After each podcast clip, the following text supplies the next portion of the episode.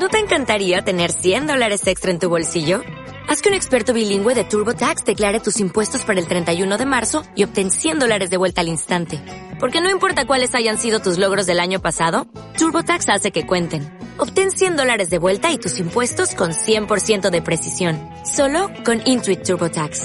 Debes declarar para el 31 de marzo. Crédito solo aplicable al costo de la presentación federal con TurboTax Full Service. Oferta sujeta a cambios o cancelación en cualquier momento. Hola, hola, ¿cómo están?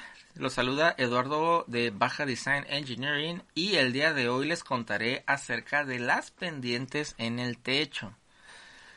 Les voy a contar dos anécdotas muy chuscas en su momento, bueno, no tan chuscas en su momento, pero ya después.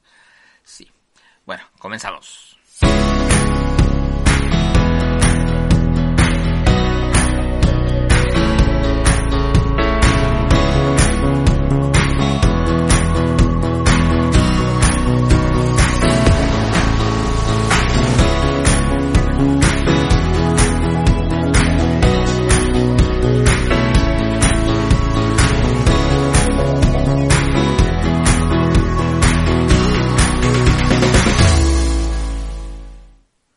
Como les decía, vamos a hablar de, o les voy a platicar, les voy a contar de las pendientes en el techo.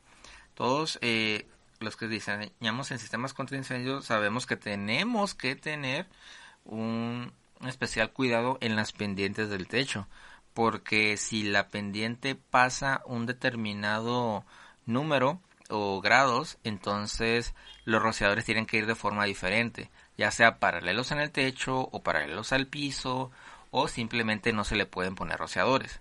Eh, eso es como una como una un candadito que le ponen.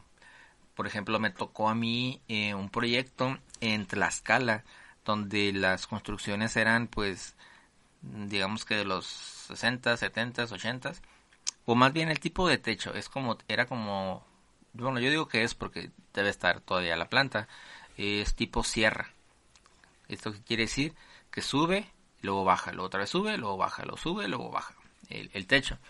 Pero este techo también tiene la particularidad que es muy pronunciado, por lo tanto se pasa, ¿no? De los 16, creo que son 16 grados o 16.8, que es 12 en 12, ¿no? 2 pulgadas en 12 pulgadas. 2 pulgadas en 12 pulgadas para la, pendiente del techo. Y estos eh, nos pedían, o el riesgo más bien de ese lugar era con rociadores SFR por lo tanto ya no se le podía poner rociadores SFR por la pendiente. Eh, pero el rociador estándar sí se podía poner. Entonces lo que se hizo fue hablar con el seguro para ver qué protección le podíamos poner. Y pues bueno, concluimos con una protección adecuada para, para ese lugar.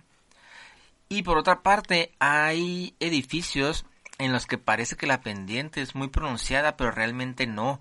Y esos son edificios muy grandes o sea, muy largos o muy anchos, como lo quieras ver, donde pareciera que la pendiente es muy pronunciada, pero realmente no. Cuando yo me propuse sacar la pendiente o los grados de la pendiente del, de un edificio que estaba ah, realizando, creo que eran como 300 pies de ancho más o menos, y pues la pendiente está... Yo, yo pensaba que era pronunciada, pero no. Entonces determiné la pendiente y pues realmente eran como 10 grados nada más o sea, ni al caso, era muy poco, no, 5 grados más o menos.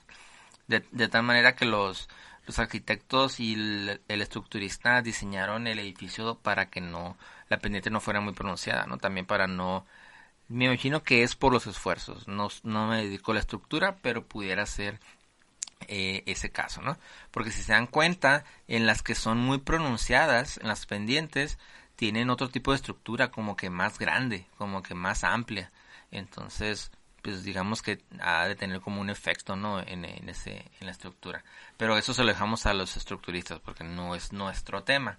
Lo que a nosotros nos compete es ver si la, la pendiente sobrepasa los grados permitidos por eh, que permiten FPA para, para saber si lleva o no lleva rociadores o cómo los tenemos que colocar.